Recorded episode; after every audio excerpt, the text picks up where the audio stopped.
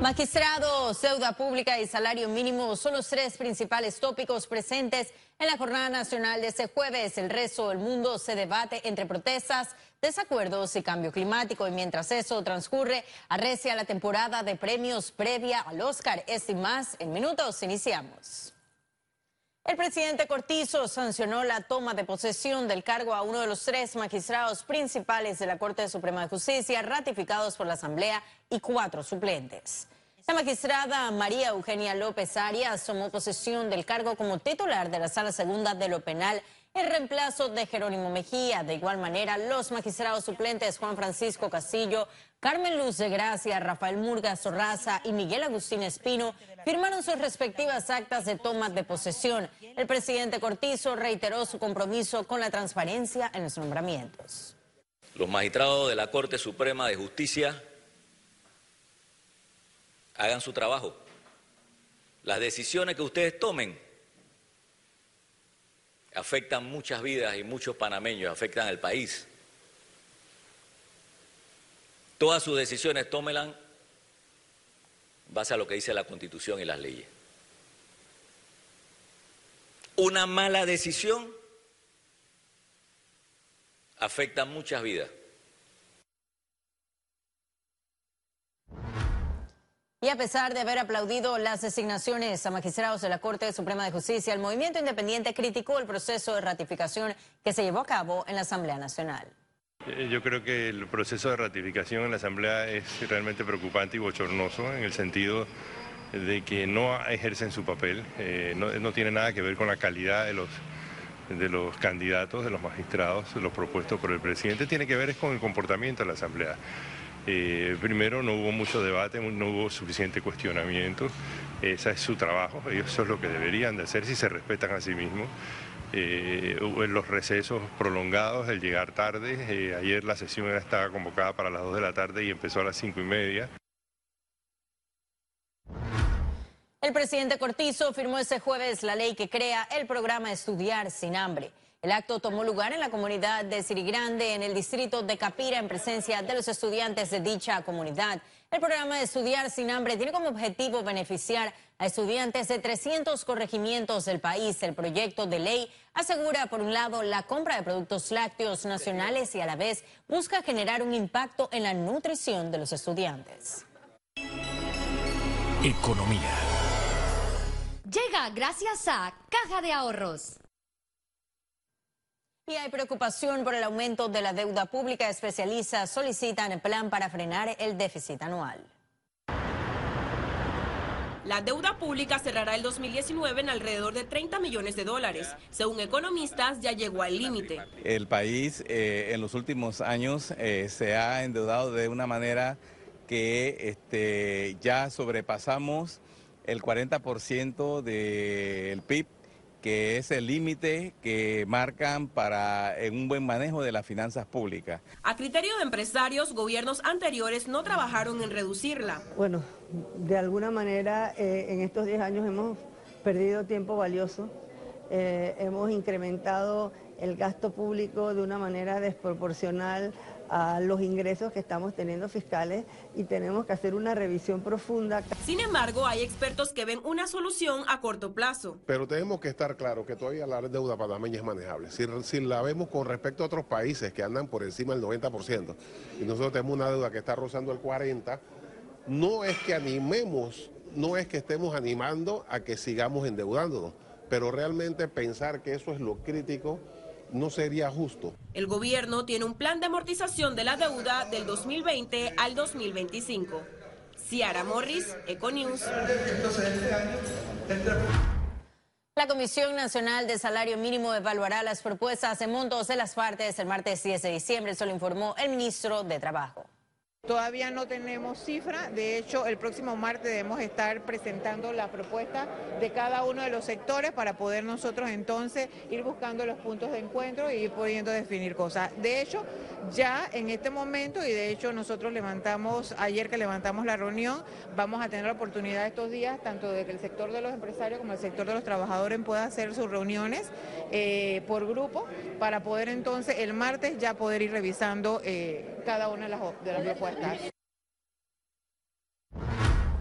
Y el Consejo Nacional de Trabajadores Organizados denunció que el sector empresarial ha rechazado todas las propuestas en las negociaciones del salario mínimo.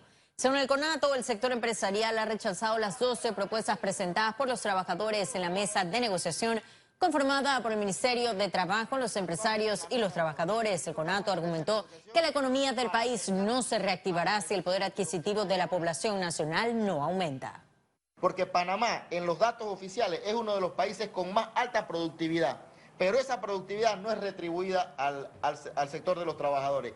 Y lo demuestran los datos oficiales. El PIB desagregado demuestra que en los últimos años el capital ha crecido en su participación en el PIB, mientras que los salarios se han reducido. Eso quiere decir que la productividad nacional se la están quedando los empresarios. Y la cumbre China-LAC 2019 aportaría $40 millones a la economía de nuestro país. A solo 4 días que se desarrolle la 13ª cumbre empresarial China-LAC 2019, Panamá ya tiene todo listo. El evento, que será del 9 al 11 de diciembre, recibirá empresarios e inversionistas de China y América Latina. Con esa cumbre, Panamá se convierte en la puerta de entrada a la región. La Cámara de Comercio estima que se realizarán transacciones arriba de los $150 millones y se desarrollarán sesiones plenarias, exposiciones y mesas redondas. Se espera una participación de un alto funcionario de China. Su nombre lo mantienen en reserva. Vamos a tener en Panamá, y nos llena de mucho orgullo, que vamos a tener más de 1.300 visitantes del extranjero, entre China y Latinoamérica y el Caribe, que vienen a partir de ya y durante la próxima semana a participar de este evento. Esto en adición a lo que estimamos que van a ser más de 800 panameños locales, tanto compradores como expositores y público en general, que va a poder asistir a esta versión de China-LAC.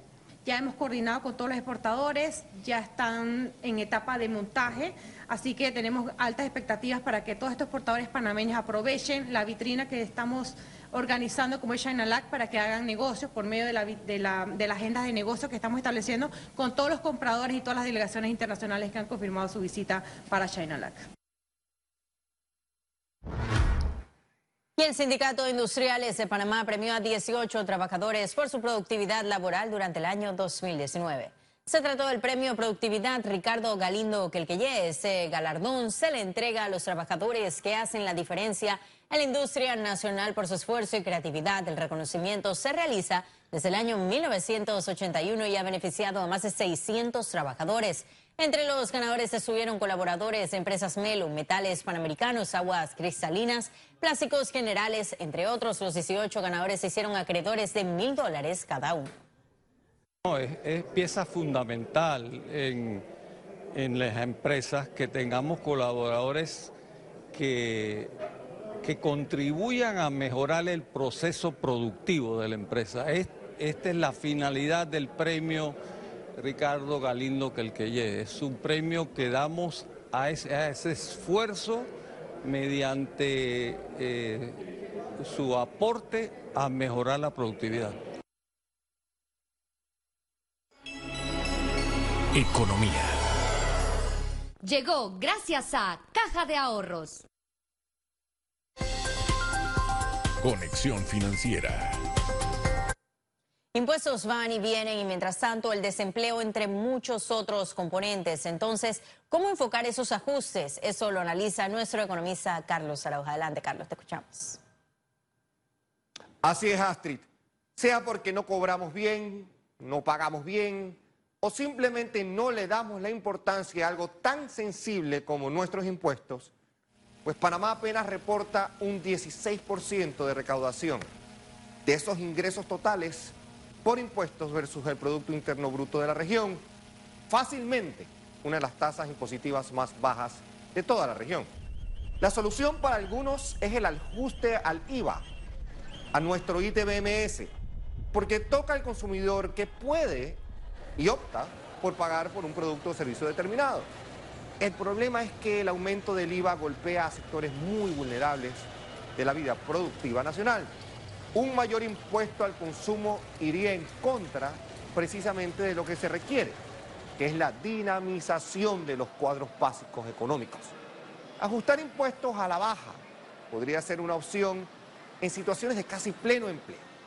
Pero como se aumentan los flujos en las arcas, si las personas no pueden pagar al no tener empleos dignos. No es fácil. Y más en este ciclo de ajustes que el país vive.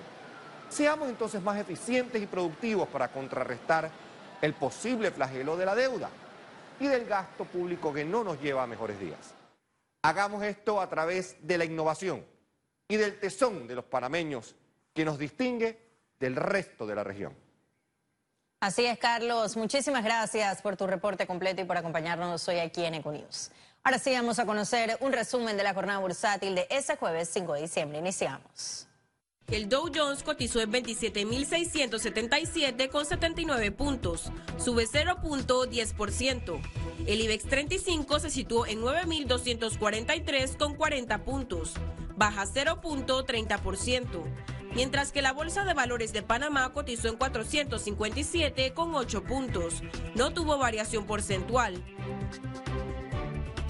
Ahora veamos en detalle el volumen negociado en la Bolsa de Valores de Panamá.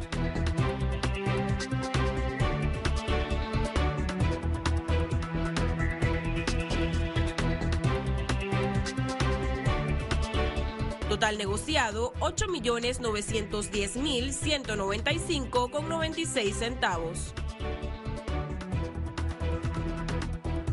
Y en breve estaremos de regreso con las notas internacionales. Pero recuerde, si no tiene oportunidad de vernos en pantalla, puede hacerlo en vivo desde su celular a través de una aplicación destinada a su comodidad y es cable Onda Go. Solo descárguela y listo.